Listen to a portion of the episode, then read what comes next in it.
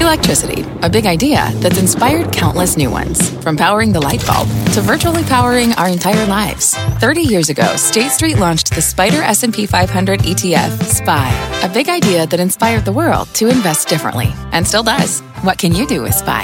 Before investing, consider the fund's investment objectives, risks, charges, and expenses. Visit ssga.com for a prospectus containing this and other information. Read it carefully before investing. SPY is subject to risks similar to those of stocks. All ETFs are subject to risk, including possible loss of principal. Alps Distributors Inc. Distributor. Homes.com knows that when it comes to home shopping, it's never just about the house or condo. It's about the home. And what makes a home is more than just the house or property.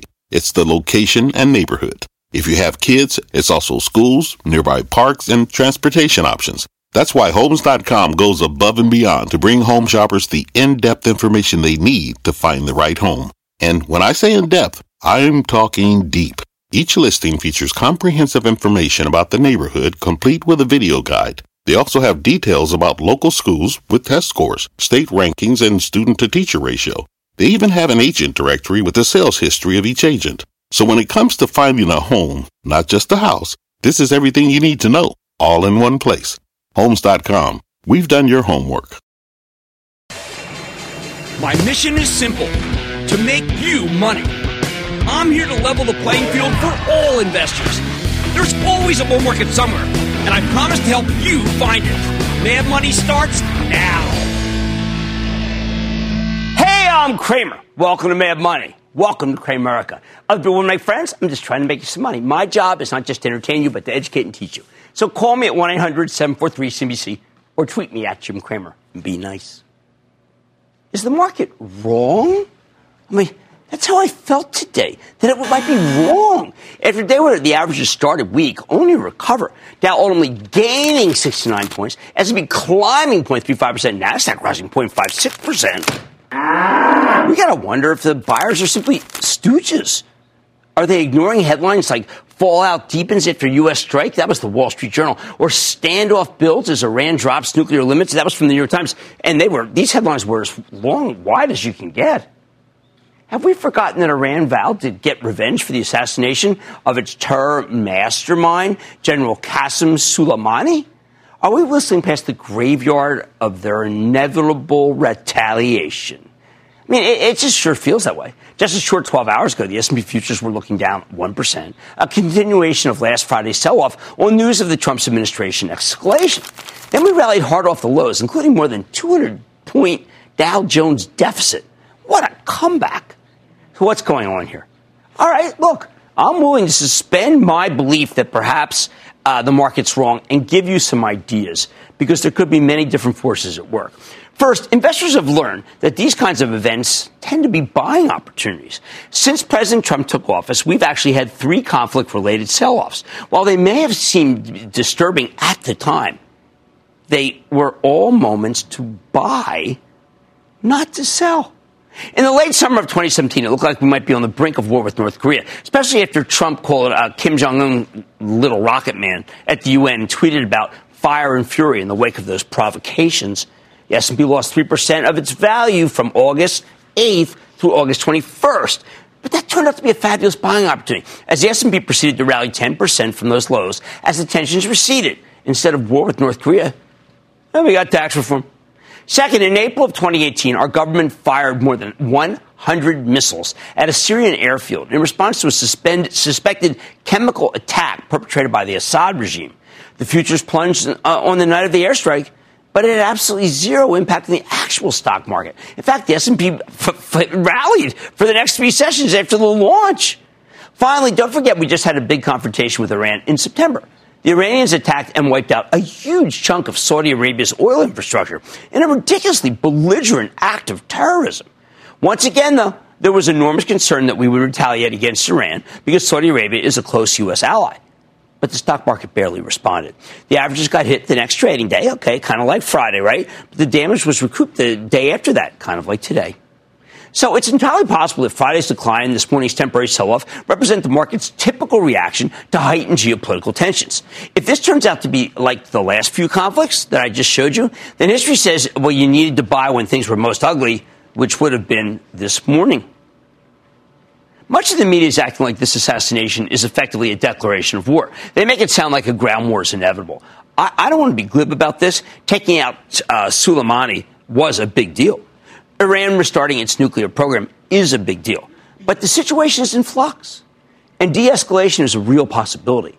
That's how you get a situation where the stock market's a- uh, attitude is less World War III and more, what me worry? The second reason stocks were able to rebound today, guess what? A rally is not necessarily out of sync with preparations for war. Historically, stocks often go higher when the cannons go off. I thought most investors would actually wait for the actual cannons, but maybe the assassination was cannon enough. Third, hyperbole. Regardless of how you feel about Trump, most traditional media outlets love to hate the guy. As someone in the news business, most of the articles I read made the story sound like apocalypse now. That's the kind of sensationalism that drives eyeballs. But that mar- the market didn't buy it, at least not today. Of course, if Iran retaliates hard, today's buyers will turn out to be dead wrong. However, I think it's worth entertaining the possibility that they might be right. Again, remember what I'm trying to do. I am try- trying to recalibrate my negativity. Fourth positive, there is an amazing number of stocks that thrive when interest rates fall, which they did. And while they bounced a bit today, these stocks had fallen hard since last week. From companies with big dividends to ultra fast growers, lower rates translate into a lot of winners. And that's why most of the drug stocks rallied. They're all higher yielding dividend names with zero economic sensitivity. Exactly what you need if you're worried uh, business will take a hit from a possible war. Some of these tech stocks perform well when the economy slows. So RBC put out a recommendation urging people to buy Salesforce. You know what? The stock was up more than $7, 4.4%. I mean, that's an amazing move. Salesforce is a $154 billion company, for heaven's sake. Meanwhile, Apple caught two price target boosts, allowing its stock to advance a couple of bucks. You know, there was a downgrade too. No one even paid attention to it. Anything that's good for Apple is good for a whole host of semiconductor stocks that makes iPhone components. On top of that, a small outfit called Pivotal recommended Alphabet, pushing that stock up $36 or 2.7%. Alphabet's the parent of Google. You better believe it's got legs. That strength boosted Amazon, Twilio, Spotify, and a host of other fast growers that most likely won't experience a slowdown from any kind of escalation in the Middle East. At the same time, there were no downgrades of substance today. And, uh, well, let's just say we're about to hear from some very, very good companies. It's CES. That's the annual Consumer Electronics Show that carries far more weight for the NASDAQ than anything Iran might be contemplating. Fifth, there's the political aspect.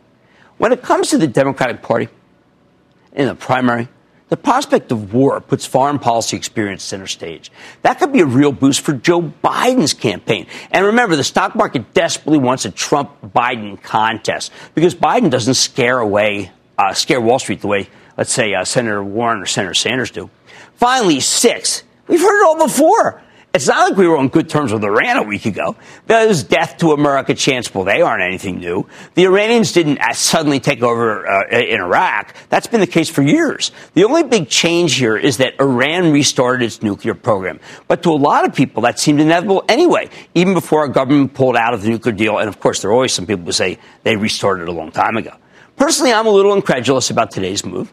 The market is overbought. There's way too much complacency, way too much greed, not enough fear. It's too darn pat, especially in the face of, of earnings season about to begin, although a weaker dollar could give the multinational stocks that report early a nice boost. My view, I think today's buyers, I, let's just say, I think they're being a little too glib. We have no idea what Iran's going to do, but they seem pretty darn resolute. Seems irresponsible to bet that they, they'll just let this thing go. However, the tech stocks say I'm wrong. The dividend stocks say I'm wrong. The slowdown stocks say I'm wrong. That's a whole lot of wrong to take in. The bottom line the market's rebound today may not be as crazy as it looks. Every other time we've had major conflict under the Trump administration, it's been a buying opportunity. But you know what? I'm still recommending proceeding with caution, at least until we get a clear sense of Iran's next move. Let's go to Michael in Georgia. Michael. Hey, Jim. I'm calling about my Sprint stock and the upcoming merger with T-Mobile. Mm-hmm. Taking a beating because some people fear that the uh, merger will not go through. And I wanted to know if I should buy more, hold on to what I got, or sell. Well, look, I am a big believer that T-Mobile goes up in either scenario. Although I will miss John Legere. So you have to understand that the one to buy is T-Mobile. Business is very good there. Let's go to Mike in Ohio. Mike. Hi, Jim. Thanks for taking my call. Of course, Mike. What's going on? I love the show. I enjoy listening to you, and I've read your books too. Thanks for everything. Ah, you're very kind. Thank you.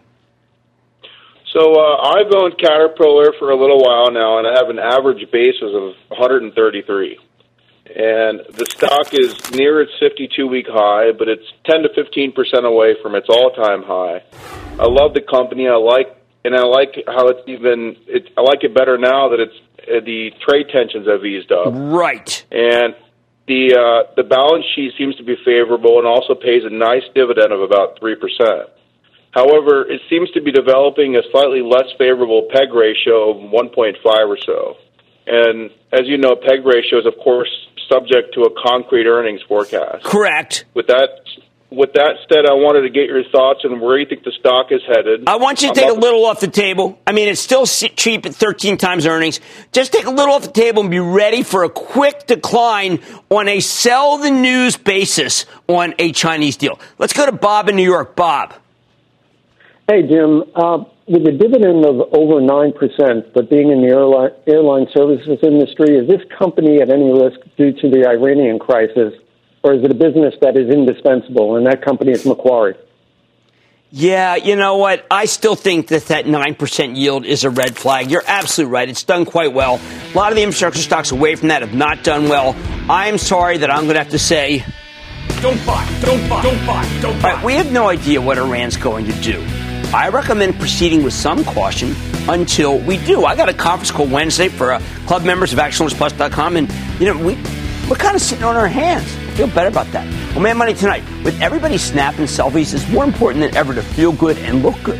So, could a stock like Planet Fitness get your portfolio into shape in the new year? I'm going to sit down with the CEO. Then, while escalating tensions in the Middle East derailed the stock market's strong start in 2020, some sectors are rising on the news. I'll tell you if it's time to eye the defense stocks. And with news that Axon, the manufacturer of taser stun guns and body cameras, is suing the FTC, Wondering what your next move would be with the stock? It got hammered today. So I'm going to talk to the CEO. Stay with Cramer. Don't miss a second of Mad Money. Follow at Jim Cramer on Twitter. Have a question? Tweet Cramer. Hashtag mad tweets. Send Jim an email to madmoney at cnbc.com or give us a call at 1 800 743 CNBC. Miss something? Head to madmoney.cnbc.com. Fact. Running a business is not getting easier on your wallet. With higher expenses on materials, employees, distribution, and borrowing, everything costs more. Also a fact. Smart businesses are reducing costs and headaches by graduating to NetSuite by Oracle. NetSuite is the number one cloud financial system, bringing accounting, financial management, inventory, and HR into one platform and one source of truth. With NetSuite, you reduce IT costs because NetSuite lives in the cloud with no hardware required. Accessed from anywhere, you can cut the cost of maintaining multiple systems because you've got one unified business management suite. You improve efficiency by bringing all your major business processes into one platform, slashing manual tasks and errors. Over 37,000 companies have already made the move. See how you'll profit with NetSuite, and then you can think of all the ways you could be spending the money you save. Company retreat in Malibu, anyone? By popular demand, NetSuite is offering a one-of-a-kind flexible financing program for a few more weeks. Head to netsuite.com to start saving. When you're hiring, the best way to search for a candidate isn't to search at all. Don't search, match with Indeed. Indeed is your matching and hiring platform with over 350 million global monthly visitors, according to Indeed data, and a matching engine that helps you find quality candidates fast. Use Indeed for scheduling, screening, and messaging to connect with candidates faster. Plus, 93% of employers agree Indeed delivers the highest quality matches compared to other job sites, according to a recent Indeed survey. Leveraging over 140 million qualifications and preferences every day, Indeed's matching engine is constantly learning from your preferences. Join more than 3.5 million businesses worldwide that use Indeed. Listeners of this show will get a $75 sponsored job credit to get your jobs more visibility at Indeed.com slash Mad Money. Just go to Indeed.com slash Mad Money right now and support this show by saying you heard about Indeed on this podcast. Indeed.com slash Mad Money. Terms and conditions apply. Need to hire? You need Indeed. You've rung in the new year. Now is 2020 the time to work out a new you. This planet has a great atmosphere for gym rats and weekend warriors alike. After an autumn fall, can Planet Fitness put some muscle on your portfolio? It's New Year's resolution time. At the beginning of every year, millions of Americans vow to get in better shape, including yours truly. This is the kind of thing that's too predictable to bet on directly. Everybody knows it's coming, but it makes me wonder what's up with Planet Fitness, the rapidly growing gym chain. This stock is a long-time Cramer fave. Planet Fitness has built out a network of 2,000 mostly franchised locations, judgment-free ethos that encourages new people to sign up. That's translated into some remarkable numbers. The company had 7.9% same store sales growth in its most recent quarter. That is fantastic. And the stock roughly tripled since I started recommending it in August of 2017. However, Planet Fitness peaked over the summer. Growth stocks went out of style on the Wall Street Fashion Show. And even though it's regained most of that lost ground, it's still down more than six bucks from its high. So could this be a good buying opportunity? Let's check in with Chris Rondeau. He's the CEO of Planet Fitness. Get a better read on where his company's headed. Mr. Rondeau, welcome back to Mad Money. Good to see you, Chris. Have a seat. Good to see you. All right. What can you get for 20 cents in this country? 20 cents? Not much. How about you can join now, Planet Fitness? I was gonna, how about now on January 9th? Yeah, Planet Fitness. Yeah, join Planet Fitness and ten dollars a month. Now, how's that possible? Yeah, we do it for a long time, and uh, you know we make it up uh, in a lot of efficiencies in our model, right? And catering to the casual first timer it allows us to drive a lot of volume and get people off the couch. Now, uh, the judgment-free analysis is what I always like. There's another Mm-hmm. company called Peloton, and I look at their uh, I look at their commercials, and I know I'll never be like that, and I feel very intimidated by them. Would I feel intimidated if I walked into a Planet Fitness? Absolutely not. We have all shapes and sizes, 18 to 80, and in fact, almost 40 percent of our members, almost 14 million of them today, had never belonged to a gym in their entire life. So get them off the couch. Right.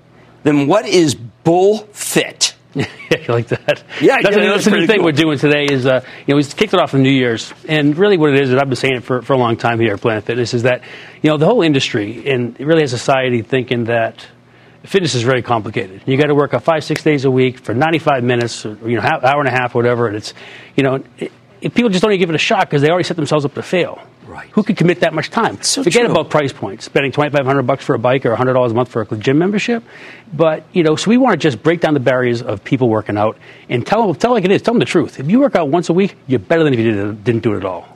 Now, you, it's a franchise model. The franchisees must be uh, pretty happy. I mean, if you wouldn't, Yeah. you were at 1,800 last time we saw you. Now you're at 2,000. 2000, yeah, yeah, a big, big benchmark for us. I mean, it was uh, New Year's Eve. We hit the 2000 mark. That was quite the celebration that night for us, us all. And franchisees are super passionate about this brand. And and uh, you know, just the beginning. We have the potential for 4,000 in the states. Well, I believe that because every time I speak to a real estate investment trust that's remotely connected to retail, they always say, hey, listen, don't give up on us. We have a Planet Fitness. Mm-hmm. You seem to be the client of choice. Oh, absolutely. We drive about 5,000 workouts per week per club. And the majority of those are Monday, Tuesday, Wednesday, when most retailers aren't busy. So we drive a lot of traffic. And we did some studies that over about 25% of our uh, members said they'd never shopped at a, a tenant in that shopping center until they joined our club. I mean, that's incredible. Yes, we drive good, Now- good traffic. Uh, I know this is, I, I'm a little overweight.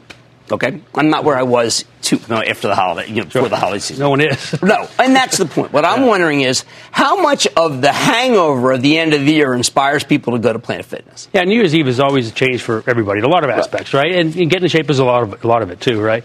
So that's why New Year's Eve in Times Square is a big kickoff for our big January sale, and uh, we do a lot of volume in January, but really through April is a big time of year for us. Now, I want people to know your background. I always say it, I know, Yeah. but there's always new people. And your background is something I mention to people all the time about why I like Planet Fitness. Yeah, I've been here. So this is our 28th year. I've been here for 27 years now. So from day one, so 2000, uh, 1993, I started. I work in the front desk, making six bucks an hour, and uh, never left. I mean, but that's an unbelievable story That's because we don't have many CEOs who've worked their way up, which is one of the reasons why I think your model's so durable. You know every aspect. Oh, I, you know, and until today, Jim, honestly, once a month I work in a club. I work the front desk, I talk to the staff, and I get more ideas coming out of them than anywhere else. All right, one last question. I know it's not big, but uh, you opened in Australia, and Mm-hmm. from what I can tell, it, it looks like Armageddon there. I mean, what's the story? Oh, with the fire stuff, we have two clubs open today. Um, phenomenal success so far with those two clubs. They're not affected by the fires yet. They're not. They're not. But the um, you know we have two U.S. franchisees who partnered together to go there and partnered with a fitness operator in Australia, which is why we went there. Next. Okay, but to me that seems like a template to be. I mean, all over the world they need Planet Fitness. Oh, absolutely. We learn more and more of that, even like the me- clubs in Mexico and Panama and so on and so forth, in Canada. Um, you know, in, in Australia, 85% of the population doesn't have a gym membership. It's like it was in the U.S. in the 90s when we came Right. up with this. Right. Well, I, you know, I think that uh, I do need your take on the incredible controversy involving Peloton. I knew that was going to come up. Oh, look, I mean, you have a person Sure. who, frankly, again, this is an intimidating person to look at if you're someone my age Mm-hmm. and, and wait. And, and it seems kind of odd that, well, I'm going to let you tell the rest of this. Okay, you know, and it comes back to what we just talked about with you know, what the industry's done. Right. Is has everybody thinking that you've got to work out six days a week, you know, two hours a day to get in shape, and you got to lift truck tires, and you've got to spend thousands of dollars on a fitness apparatus. And you know something? Work out once or twice a week. And I think with the commercial and the, and the, the backlash they got, is it's kind of back to that concept. Is what we hear a lot is I feel like I got to get in shape before I join a gym. Right. Planet Fitness is the answer to that. You know, come in, it's judgment free. If this is your first time, give it a shot. Ten bucks a month, we'll teach you what to do. You know, and I think with that, it was more the fit, getting fitter, and that's what the industry's about. And I mean, great stat. Last year in 2018, for example, IHRSA mentioned the industry opened 1,100 locations. We opened about a little over 200, about 20 percent of that. The industry added 1.6 million members. We added 1.8 million.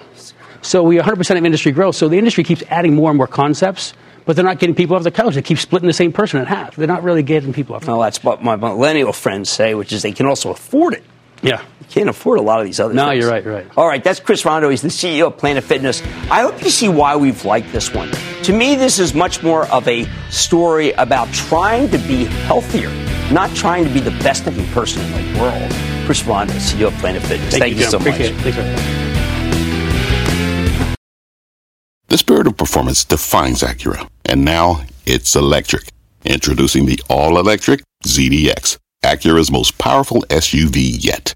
While what powers their cars may change, the energy that makes Acura never will. Crafted using the same formula that brought them electrified supercars and multiple IMSA championships, the ZDX has track-tested performance that packs an energy all its own. With a premium Bang & Olufsen sound system and up to 313 mile range on a single charge, and a Type S variant with an estimated 500 horsepower, the ZDX is everything they said electric could never be. It was built with the driver in mind, just like Acura's been doing since the beginning. We could talk all day, but the only way to experience this electric performance is to drive it yourself. Unlock the energy and order yours at Acura.com. Take your business further with the smart and flexible American Express Business Gold Card. It's packed with benefits to help unlock more value from your business purchases. That's the powerful backing of American Express. Learn more at americanexpress.com slash business gold card.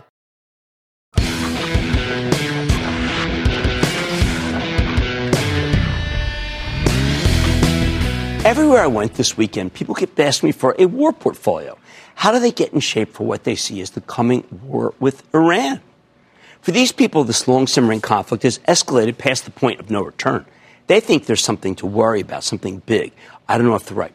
But war is obviously on the table. So, in the interest of caution, let me give you my The World is a Dangerous Place portfolio, which reflects imminent conflict, including an attack by Iran on the United States, followed by some sort of retaliation.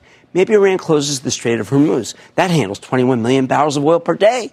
Maybe they launch a cyber attack. Maybe they use conventional weapons. This portfolio will work under any of those scenarios. First up, if you really believe we're headed for war, you need cash, a lot of cash. Now, you'll probably make next to nothing on your cash here. That's not the point. When I look at the value of treasuries, I like going out three years. If you expect the war to be more protracted, going out three years covers you. Of course, the opportunity cost is monstrous. Uh, three-year Treasury notes only pay less than 1.6 percent. Interest rates now, when I, I you know, I got to tell you, yeah, high-quality common stocks versus interest rates now. I like the quality, quality stocks. But that doesn't mean because cash is king in these situations. I mean, wars tend to create buying opportunities, and cash lets you take advantage of them. So this is the most important component of any portfolio in the world is a dangerous place category. Now, for those of you who want to avoid parking your cash in individual treasuries, I see money market funds getting a slightly better return than that. If you think that an actual shooting war with Iran is imminent, I recommend putting, get this, half of your capital into cash. Half, regardless of your age group. Because that's a true wartime asset allocation. With such a huge cash position, you're going to be ready for anything. Second essential part of a war portfolio, gold. I prefer owning the bullion or the GLD. That's an ETF that tracks the price of the precious metal. But if you're really serious about war worries, bullion is safer than anything that trades on an exchange. And if you're really extremely paranoid, you know what you got to do? You got to hold it outside the United States. Open a deposit box in a foreign country and put it there. Extreme, I know, but world is a dangerous place. I see gold running from the 1560s to $2,000 in the event of an all-out war. But if owning gold directly feels too conservative for you, I got a couple of stock-based alternatives, a value play and a growth play. On the value side, there's Barrick Gold, which is currently down more than two bucks from its highs. Barrick acquired the old Randgold, and the combined company is now run by Mark Bristow, Randgold's old CEO. I like Barrick because it's got tremendous assets, but the combined entity has only just begun to gel excellent cash flow, recently raised dividend. They're committed to producing strong returns for their shareholders, which is a little bit different from the old days. Mark Bristow's one of the best in the business, and he runs a very tight ship. Under his leadership, Barrick's divested some sacred cow mines, not profitable enough. And it, it, thanks to those moves, the company now has a stunningly clean balance sheet. All right, so maybe you want more of a growth gold miner. Well, the best of them is Agnico Eagle. Uh, that's run by Sean Boyd. Now, just like Bristow, he swears by this new gold model, making money for shareholders and returning to them via dividends. Unlike Barrick, Agnico Eagle operates in a relatively safe location series, uh, Canada, Finland, northern Mexico. The company's been able to make a fortune with gold at lower prices. I can't wait to see how much they make now that they're higher. Oh, and the stock's currently off four points from its high, so I think it's completely legitimate to buy Agnico Eagle right here. Third component of a war portfolio, utilities. You want safety? Go with American Electric Power, the largest power transmission play in America, 3% yield. Con Ed's an asset light play. It doesn't produce electricity, just passes it on to customers, 3.4% yield. You've also got my blessing to buy Dominion, 4.5% yield. About a year ago, these guys acquired SCANA, Southern Utility, with lots of synergies. That's why that yield's so high, though. I speak with these CEOs of these three utilities regularly. I like what I hear. Fourth, if Iran does, uh, let's say it closes the Strait of Hormuz, that's going to produce a big spike in oil prices. Although it might be short lived because America producers, well, well, they'll eventually make up the difference, believe me. That U.S. capacity is the reason why the oil futures for the out year, so to speak, are down around 52, which is lower than the current $63 spot price. What's worth owning in the oil patch? Well, okay, here we go. First, there's the best oil service company, and that's Schlumberger, SLB. They should have a lot of business with crude at higher prices because that should spur lots of new drilling in places that haven't replenished their fields in ages. That's typical country investment. Stock sports nearly 5% yield. CEOs committed to the dividend. Second, for a growth oil, how about uh, Pioneer Natural? Run by the great Scott Sheffield, who's been a huge exploiter of the Permian Basin in Texas. Small uptick in crude makes oil from the Permian incredibly profitable. Plus, Pioneer's potential takeover target. 31 income, okay, that's BP. Solid dividend, 6.2% yield. Value. Conoco, which reported a much better than expected quarter and recently boosted its dividend by 38%. You might blessing to buy any or all there. Uh, only if, of course, you believe is, uh, that we're the world's dangerous place. The fifth component of a good war portfolio, obviously you need a defense contractor. Now, personally, I like L3 Harris. That's a combination of the old L3 and Harris, run by the excellent Bill Brown. This company has an integrated mission systems business that's all about intelligence, surveillance, and reconnaissance. It's also got a space and airborne division where they handle cyber avionics, electronic warfare, precision engagement sensors, drones, and lots of aviation training. In short, L3 Harris makes exactly what our military needs to wage war in the Middle East. That's the one to buy, guys. That one. At twenty at two hundred eleven dollars, you know what? The stock is only down about six bucks from its high. But all these defense contractors have run a great deal. Not this one. If you believe we're headed for war, it is absolutely worth owning here. And in terms of the portfolio, it's probably the one that I would buy with or without a dangerous place going. That said, I can't recommend Raytheon in good conscience. It's merging with United Technologies, which is then breaking itself up into three corporations. Uh, once it's acquired, uh, Raytheon will no longer be a pure play on defense. Plus, I think it's rallied too much. Same goes for Lockheed Martin, Northrop Grumman, and General Dynamics. Remember, Raytheon is going to split off with United Technologies uh, defense part, but that's going to take a long time.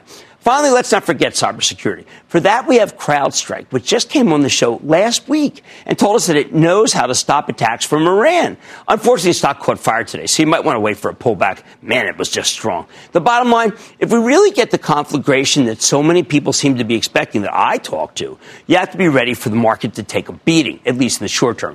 My, my portfolio for the world is a dangerous place, though. It should actually make you money. So if you think a genuine war with Iran is inevitable, you want cash, you want gold, utilities, oil, defense, and cybersecurity. And I bet that even in a time of turmoil related to war, this portfolio will work for you. Let's go to RD in Kentucky. RD. Booyah, baby. Hey, Cramer, I'm looking at silver as a precious metal. I've always liked it. I wonder how much of it should I invest in my portfolio? Well, I'm not a silver guy because there's industrial uses. I'm a gold guy. I've been a gold guy since the show started. I like the GLD. I like a couple of gold stocks. I cannot, in good conscience, recommend silver. It's never been what I'm into. Let's go to Robert in Oregon. Robert. Yes. Good afternoon. Good afternoon, uh, Robert. Great. My question today is um, my siblings and I inherited some stock this year in Aerojet Rocketdyne when our parents passed away, and I'm looking to maybe purchase some more of this. Um, it's been a steady performer over the past three years, and now with the formation of the uh, new Space Force and NASA's exploration aspects and our current political climate, I'm kind of wondering what you think of this stock. I have to tell you, Robert, I've been genuinely surprised that it hasn't taken off more.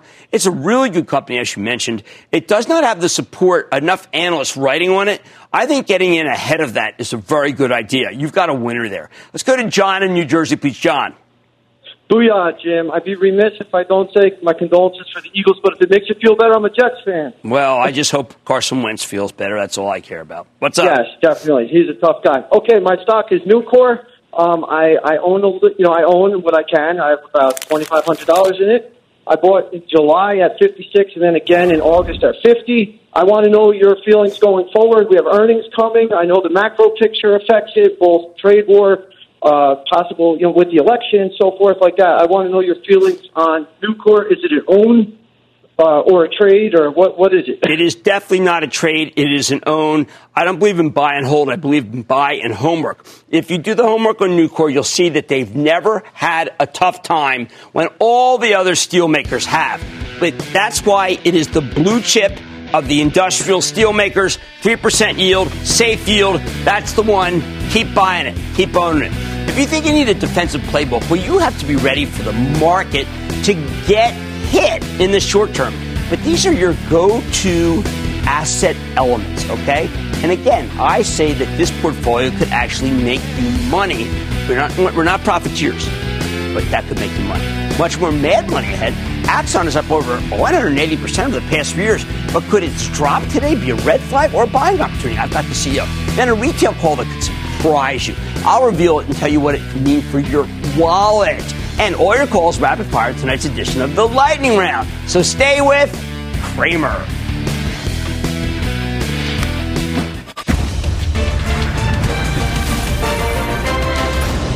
Tomorrow, kick off the trading day with Squawk on the Street. Live from Post 9 at the NYSE. Can you take a look at a 20 year on this when they were dominant. Do you remember at the turn of the century? Oh, my before Apple had an iPhone, obviously. Yeah. Quite a. Quite it was. A there we go. Look at that. Well, this is when we thought it Look was a telco that. company. This is yeah. when we realized it was a river in Finland. It all starts at 9 a.m. Eastern.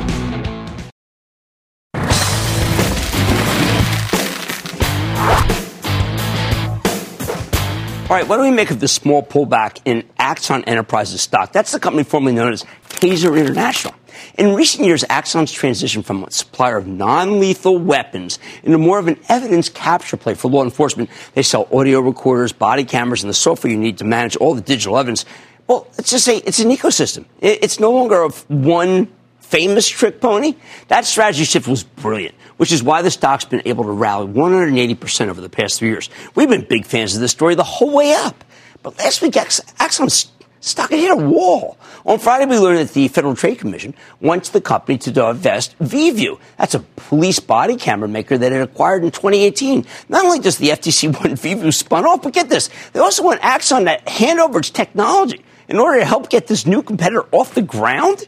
News say Axon's not too thrilled about this, which is why they're suing the FTC to prevent the divestiture. Stocks now pulled back from 76 to 69 since the story broke. And while VIEVU isn't a huge part of the business, the FTC wrangling has added some uncertainty here. So let's take a closer look with Rick Smith, the founder and CEO of Axon Enterprise, to learn more about how his company's doing, what this dispute with the FTC might mean for shareholders. Mr. Smith, welcome back to Mad Money. Awesome. Good to see you, Rick. Have a seat. Okay, before we get to how well business is, because it's pretty darn good, um, can you explain to me why the FTC is upset that you bought a company that looked like it might go on out of business if you hadn't bought it? We are uh, scratching our heads trying to figure that out. We, we acquired VIEVU for about $7 million plus some earnouts, less than 1% of our market cap.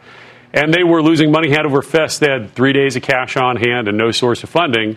Uh, so we bought them to step in and make sure that the customers they were servicing wouldn't get interrupted and that we could build those relationships long term. Well, uh, even with that small amount of revenue, they did have some good customers. They did. They did. Uh, in fact, the reason they were going out of business, they'd signed a deal with the NYPD that was uh, pretty challenging for them, was Right. leading to huge cash flow problems. Okay, so let me understand this. Uh, how can they have it both ways, the FTC? How can they say, look, you've got to give up all this technology, but we also recognize that the company was going to, f- you know, could fail without you? I thought there's an exception, a fail exception. If you think there's a company that's about to go under, you're allowed to buy it. Yeah, there is a failing safe harbor, and we believe that applies. Uh, obviously, the FTC has indicated they don't agree, and that's one of the reasons we filed preemptively in federal court so we could get this in front of a federal judge. Okay, so the market is saying that this is going to hurt earnings uh, if you don't get to keep them uh, and you have to fund them, which is pretty odd. Uh, do we have to worry about earnings estimate cuts? Uh, you know, it's a little early to say, but I would say, unlike most companies, at Axon, we litigate a lot because we make police equipment. So we have a full time litigation team, and they are spectacular. And uh, I'm excited to see the work they've done on this case, and we're- we're excited to take it to court. All right, well, look, one of the things that we did, and I think you know this, we came out hard recommending your stock when you came out with a compensation plan that was so aligned with shareholders. I'd never seen anything like it before. Uh, tell us what it was and how it's worked. Yep. So uh, about two years ago, we came out with a compensation plan where I moved to uh, effectively zero pay, but it's minimum wage in Arizona. Right. And uh, basically, I earn tranches of stock as the company hits some pretty large milestones.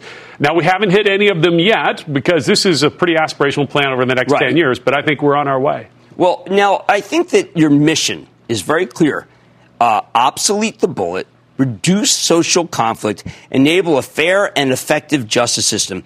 To me, that seems like uh, uh, so compelling. Why would anyone use anything else?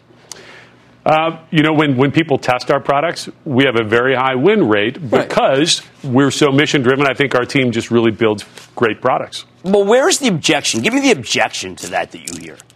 Uh, well, I think the uh, the FTC's you know objection here was that you know we have a strong presence in the market, right? Um, and uh, for whatever reason, they took some issue with us. No, but uh, like, what, what's a- the police? Uh, oh, what are, what are they? Who wouldn't want this? Is what I'm saying. Given the fact that there is such civil strife in urban areas. Yeah, uh, we're seeing a massive shift in policing towards body cameras. You, you know, it, it's hard. You hardly meet a cop today that wants to go on patrol without a body camera because it protects them and it protects the public. All right, so talk about Taser Seven. What does that mean? So Taser 7 is our newest Taser. Um, now, you know, as, as we've talked about, our mission is to make the bullet obsolete. Right. Now, if we're going to get there, that means we have to make every generation of the Taser weapon more reliable, more effective until within the next decade, I've set the goal, we're going to surpass the effectiveness of a handgun. Taser 7 is a step on the path where we've really improved clothing penetration and uh, upped the overall effectiveness of the device. Okay, so uh, and if you had to fund this company that you currently own, would they have to? Would they get some of that intellectual property? Would the government make you not only give up this division, but fund it and give them the technology that you're talking about? Well, we don't think that this would apply to any of the taser weapons, but that's where we found this settlement uh, offer from the FTC so egregious that they wanted us not only to spin it off, but to write a quote blank check and to fund it with access to all of our camera and software intellectual property, which uh, we, we don't see any precedent for that sort of a demand. But is there precedent for a federal court to overturn an FTC action, which is what you need? Yeah, we believe so. Uh, so look, if you get a speeding ticket, yeah, you get to go to court, and the court will decide whether you or the officer are right. Right. Right? That's enshrined in the Constitution. Turns out the FTC is a constitutional anomaly today, where they can sue you, not in court, but they bring you into the back halls of the FTC for an administrative process Right. where they get to be judge, jury, prosecutor, and appeals court. And that's why we think if we can get this in front of a federal judge, which we did Friday, that the courts are going to take some umbrage with a federal agency usurping the role of the judiciary. Well, to me, when I read the papers, it sure did seem that you're on the right side. But I'm not the judge. But it sure seems that that uh, let's just say it makes no sense what the FTC wants to do. That's Rick Smith. He's the founder and CEO of Axon Enterprise, a name that we are sticking with. We've been liking it for, geez, I don't know, how about a triple? Mad Money's back after the break.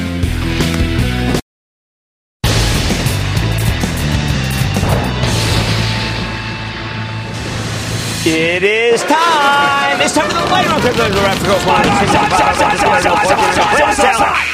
And then the lightning round's over. Are you ready, Ski Daddy? Time for the lightning round. We're going to start with John in Michigan. John. Hey, Jim, love the show. Uh, just wanted to know if a 5G play like Nokia. Well, there was an upgrade today. And I have to tell you, I was joking around with David Faber a little bit. I thought it was premature, but you know what? I do believe that it is a decent value spec. I know that sounds like it's a little contrary, but value spec, given the fact how low it is, but Huawei is crushing them. Mike in Connecticut. Mike. Jim, thanks for taking my call. I'm a long-time viewer and a many-time caller. Thank you. Um, sorry about the Eagles this weekend. That Yeah. was a tough one. It was. It was very Hey, my question is, uh, recently I bought a small position in Snapping. Um, and with all the good things I've been reading about it, the fact that they're closing the gap between the revenue and the losses. Right. Is it a spec stock? Should I buy more? No, I no. I am bullish on Snap, but you don't need to buy any more here. Uh, it just went up on a spike, but I am bullish because there's just not enough social media plays around. Let's go to Carol in New York. Carol. Hey, Jim, my stock's a trading platform company, and I've been wondering what would be affecting it. Competition, the environment, nothing? What do you think we might see in the next, say, six months or so for MKTX? You know I like MarketAxess. I've had Rick McVey on the show several times. I think it's absolutely terrific. I think that what's happened is a lot of the high price earnings multiple stocks went too high and got burned. They're coming back. I would stay long it. Lewis in Florida. Lewis. Lewis. Lewis, you're on with Jim. Hey Jim, how you doing, Jim? I am doing well. How about you, Lewis? I'm doing good. Booyah to you. AT&T stock. Do I buy more? I am what a got? believer in ATT. I am a believer in the story that Elliott Partners tells. I think it is a good situation to own. I need to go to Mark in Wisconsin. Mark. Jim, first off, I'm really sorry about your Eagles. Yeah, that was birds. a tough one. The birds. Uh, I've got a stock, Enphase. I currently have a position in it. Should I be adding to It's it? very speculative. Solar your- power solutions. Now, look, I did come around to Tesla. And I came around even also to their solar power business. So I can't say you got to sell Enphase, but I do think it's gotten uh, very pricey. I know that the stocks chart is fabulous. How about Frank in New Jersey? Frank. Jim, hi. Hi. Several weeks ago, I saw you interview the um, CEO of Natera, NTRA. I liked what I heard, bought the stock the next day, and with today's exception, the stock was down almost every day to about 10% or so. I know. Wondering, should I hold, should I hold or Yes, it's a to diagnostics company that I thought made a pretty good case for itself. Uh, I, I, I don't think you should cut and run here. Let's go to Ed in New York. Ed. Yes, Jim. Hi. How are you, sir? I am good. How are you? Great to hear your voice. Thank you. Go ahead. Yeah, I was inquiring about a stock by name of Amarin, symbol AMRN, closed at twenty one twenty three this evening. You know what? This thing has been a rocket ship. We think it has more to go. A lot of good research out there. Uh, read it to Ben Stoto and I were going over it this very morning. It's okay. Let's go to Mark in Kansas. Mark. Hey, Jim, a big booyah from Topeka, Kansas. Good to have you. Hey, uh, Roku. I bought it at uh, when it dropped back from high of 170 at 160, then again at 140. Should you I stick with it or get rid well, of it? I, I, you know, I've switched over to liking Trade Desk more, but that stock's just up six bucks too. If you buy Roku or you buy Trade Desk, you have to understand you're not coming in early. You're coming in potentially late. But I'm not going to fight you because of the cord cutting issue. And that's what's driving those stocks. And that, ladies and gentlemen, conclusion of the Lightning Round. The Lightning Round is sponsored by TD Ameritrade.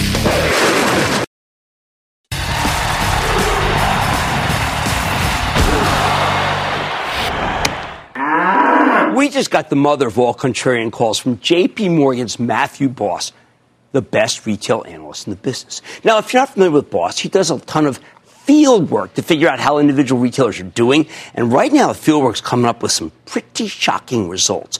According to Boss, 76% of the department stores and specialty softline retailers in his coverage universe should be able to meet or beat expectations. And that includes down and out chains like Macy's, Kohl's, even Nordstrom, which has been a huge underperformer. Now, Boss believes it can post a relatively very strong quarter. This is, this is almost heresy, people. If Boss is right about these retailers, that, that could produce a staggering short squeeze in their stocks because so many of these names have been written off and left for dead and heavily shorted. Wall Street figured they just couldn't compete with the likes of Amazon, Walmart, and Target. Let's just take Nordstrom, JWN. Uh, here's a stock that's underperformed the S&P 500 by more than 40% over the last year. We know the mall is hurting, but Boss points out that 95% of Nordstrom stores are located in grade A malls. That's what's held up. As for e-commerce, it's coming on strong. Nordstrom also has accelerating free cash flow. While he, he says it's still a show me story, he thinks the risk reward has changed here. He thinks it's looked very attractive because he started to see signs of structural change. Nordstrom sports a 3.6% yield, and Boss projects that it can deliver 2.3% sales growth. Wall Street's only looking for 1.6%. Wow, that will ignite this stock. What else? Oh boy, here, you ready for this one? Uh, Boss has a sell rating on Macy's but he still raises same store sales by a percentage point. He says Macy's offers incremental upside. My view, don't forget that the stock yields 8.8% here, and the balance sheet keeps improving. Still, the most intriguing of these department store chains is Kohl's, KSS, which we own for my charitable trust. According to Boss, their same store sales could grow by as much as 1.5%. Hey, Wall Street's only looking for 0.4%. In other words, he thinks Kohl's can meet or beat the street's earnings estimates, which is not done in ages. Given the company's dismal recent performance, that would be a shock in and of itself. The company has a partnership with Amazon where you can return goods to Amazon by dropping them off at Kohl's. It's apparently working very well. That's uh, also what my totally unscientific survey on Twitter had to say. Plus, it doesn't hurt that Kohl's pays you a juicy 5.4% yield. Judging by the balance sheet, that dividend is pretty darn safe. Now, you have to understand Boss's bullish view is totally and completely out of sync with what the rest of Wall Street's saying about retail. We keep hearing from lots of other analysts who tell us this was the most promotional, that's curse word, holiday season in ages.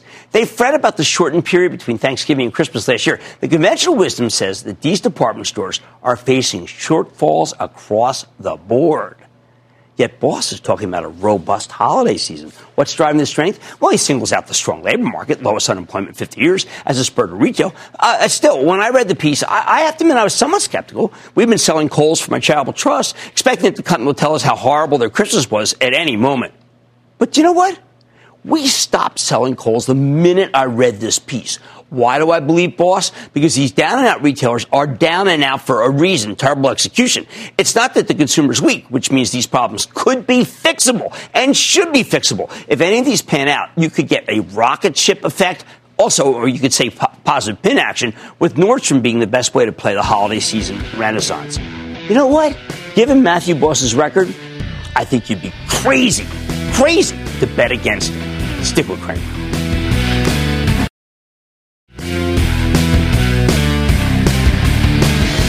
Tonight, on the season premiere of American Greed, meet the wealthy Saudi prince who promises king size returns to his investors. But there's just one problem he's a fake! See how he rakes in millions in his royal scam, only to be undone by his unholy appetite. 10 o'clock on CNBC. All right, what a turnaround today. Down from 200 Dow points all the way up 60. Now, how does that happen? The turn is such that I think it was a little glib, but you know what? We have new money coming in. because last week was a vacation week and maybe they just put it to work on the first day? Why am I being a little more skeptical? Because we're up 30% last year, for heaven's sake. Like I say, there's always a bull market somewhere. I promise I'll find it just for you, right here on Mad Money. I'm Jim Cramer, and I'll see you tomorrow. People today can spend half their lives over 50. So it's good to be financially ready for what's important to you as you get older, like a family vacation. Or starting your dream business. Welcome to Connie's Coffee. How may I help you? AARP's trusted financial tools can help you plan for whatever your future holds. That's why the younger you are, the more you need AARP. Start planning today at aarp.org/money tools.